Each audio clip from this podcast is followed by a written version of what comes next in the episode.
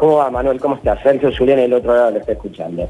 Eh, Hola, Sergio, buen día. Hola, Manuel, buen día. ¿Cómo están? ¿Cómo, cómo arrancó este lunes eh, de cuarentena flexible? La verdad que muchísima actividad. Bueno, ahora a partir de las 2 de la tarde empieza realmente el fuerte de lo que es la actividad de la flexibilización que hemos dispuesto desde ayer en el Centro de Operaciones de Emergencia, en el COE Provincial, para Córdoba y el Gran Córdoba, que son las localidades y las ciudades que aún no se había llevado adelante la flexibilización, sabiendo que en el resto de la provincia ya estamos con actividades flexibilizadas. Creo que hemos dado un paso importante hacia adelante en base a esta decisión del Gobierno Nacional de que nuestra provincia, por la cantidad de duplicación de casos que tiene, pueda entrar en la fase 4 de la flexibilización y a partir de allí este, estos grandes conglomerados urbanos de más de 500.000 habitantes pueden volver paulatinamente y de manera flexible a cada una de las actividades. Sin duda que la actividad del comercio es la que mayor expectativa genera por la cantidad de comercios que este, aglutina nuestra ciudad capital y a partir de las 2 de la tarde se puede realizar la apertura de los comercios sabiendo que hay un concepto que es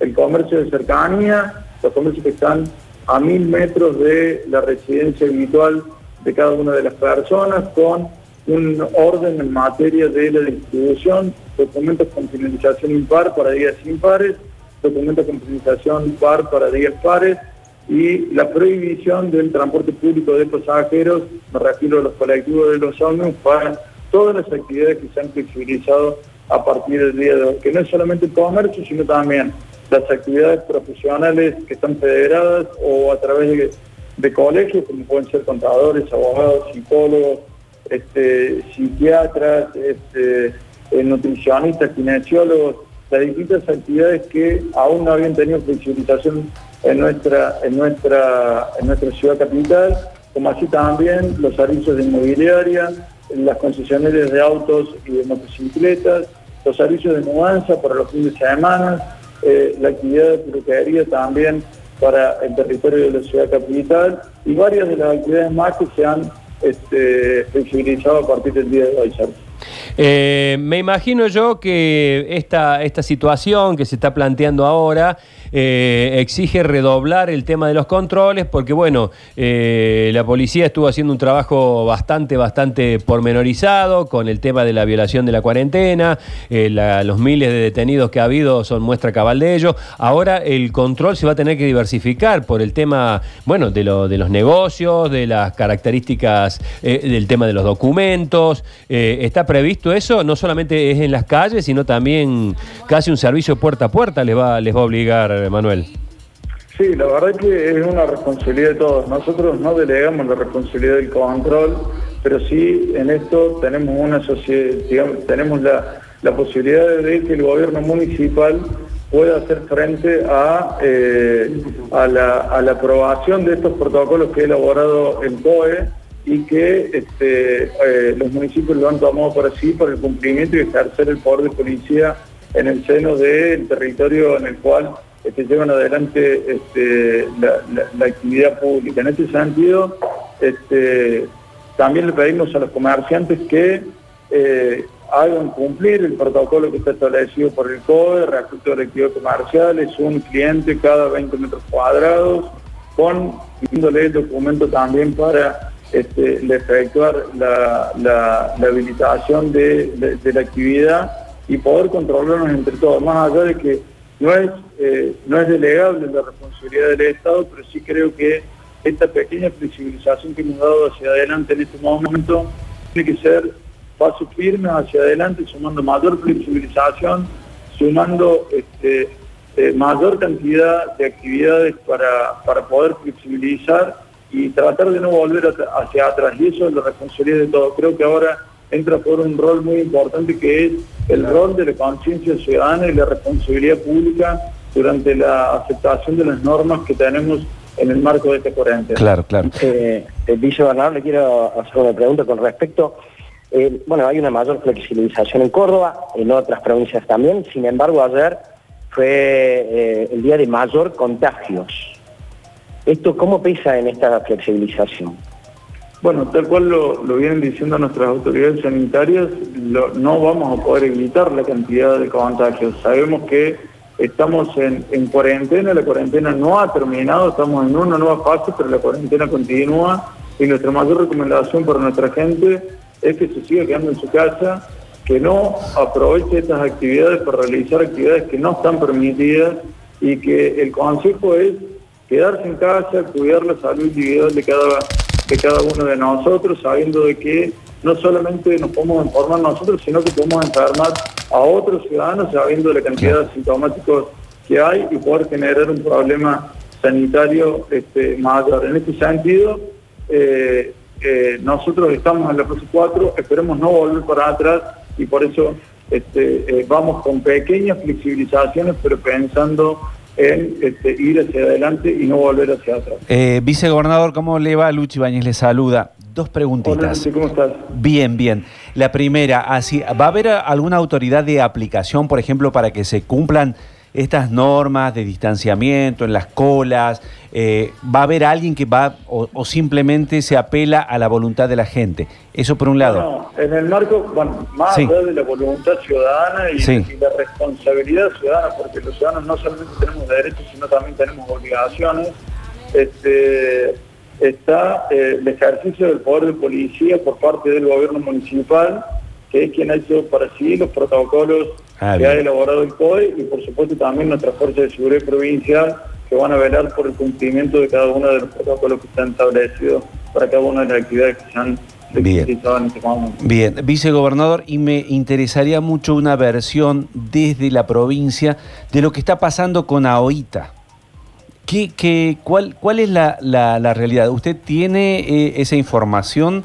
De cuándo va a volver el servicio, si realmente se le pagaron a los, a los empleados, porque digamos el tema del transporte es clave, ya sea para bien o para mal, ¿no? Sí, mire, este, yo lo que puedo dar es la información con la cual yo cuento. Este, eh, el Ministerio de Trabajo, como así también la Secretaría de Transporte de la provincia, viene teniendo un diálogo permanente con eh, las entidades sindicales respecto del paro el gobierno provincial ha cumplido con los compromisos que había asumido en materia de subsidios para la actividad y nosotros eh, apelamos a que el diálogo y la convivencia llegue a un buen puerto sabiendo de que el gobierno provincial ha cumplido. Tengo entendido que el gobierno municipal también ha dado cumplimiento a los subsidios que tenían previsto para esta actividad y bueno, esperemos que se pueda resolver prontamente esta actividad que es tan esencial justamente en este tiempo para las actividades eh, de carácter esencial y que, que necesitamos que este, eh, se pueda, la gente pueda trasladarse, allí sabiendo también que todas estas actividades que se han flexibilizado a partir del día de hoy no permite la posibilidad de transporte público de pasajeros, tal como lo establece el decreto nacional y la decisión que tomó el gobierno de Córdoba de decisión. Eh, Manuel, ¿es verdad que esta semana eh, puede haber alguna precisión con respecto a la posibilidad de salidas recreativas que se puedan dar a partir del próximo fin de semana? Estamos trabajando en ello, queremos ver cuál es el comportamiento que tenemos a lo largo de estos primeros días de la flexibilización y en base a eso poder llegar a, este, generar, este, avanzar con los protocolos que ya tenemos establecidos, una posibilidad de, este, de poder estar este, durante dos fines de semana, ese es el pensamiento que tenemos para los sábados y los domingos, alguna actividad de flexibilización en materia de esparcimiento, no solamente para los niños, sino también para la familia, en el, seno de la ciudad capital y en el seno de la provincia, porque recordemos que es una actividad que aún no se ha flexibilizado en todo el territorio provincial. Así que vamos a seguimos trabajando en esto, vamos a profundizar cómo es el comportamiento de estos días y a partir de allí seguramente estos, días vamos a tener una novedad para el fin de semana. Claro. Vicegobernador, le hago una pregunta ya relacionada con eh, el gobernador de la provincia de Córdoba. ¿Cómo está eh, Schiaretti? ¿Cómo se maneja, eh, digamos, a la hora de tomar decisiones? ¿Cómo está de salud? Digamos, es una persona que está por arriba del, de la edad, ¿no? En, de los 60 años y, de riesgo. El gobernador, a ver, eh, el gobernador está eh, en perfecto, eh, está al frente de esta al frente de esta situación y de la lucha de esta pandemia. Él es el que nos imparte de manera permanente cada una de las actividades que realizamos de manera periódica y, de manera permanente. Estamos trabajando todo el tiempo, no solamente con la actividad que tiene que ver con la pandemia del coronavirus, sino con seguir administrando la provincia en lo que tiene que ver con la ejecución de obras públicas, la prestación de servicios, cómo, de qué manera tratamos de volver a la normalidad de manera paulatina enfrentando esta pandemia. El gobernador es el comandante en jefe de este, de este equipo que es el que coordina y decide en conjunto con eh, eh, el resto de los en conjunto con quienes somos parte del gobierno provincial, las distintas acciones a seguir en nuestra provincia. Eh, Calvo, ¿qué, ¿qué, se habla en la intimidad del gobierno sobre el tema del regreso de las clases, que creo que va a ser lo que marque en definitiva, no sé si el punto final de la pandemia, pero bueno, eh, es un avance fundamental y muy delicado? Nosotros allí en ese sentido vamos a apoyar siempre la decisión que tome el gobierno federal. eh, es la decisión que es la decisión que, que, vamos a tomar siempre en esto, como hemos venido acompañando las decisiones federales, las venimos acompañando eh, y en este sentido creo que allí, en el marco del Consejo eh, de Educación Nacional, es donde se llevan adelante las distintas actividades y se van evaluando estas situaciones. Pero no tengo más nada que agregar que, este, que vamos a acompañar las decisiones que tomen en el ámbito federal. Eh, sí. Manuel.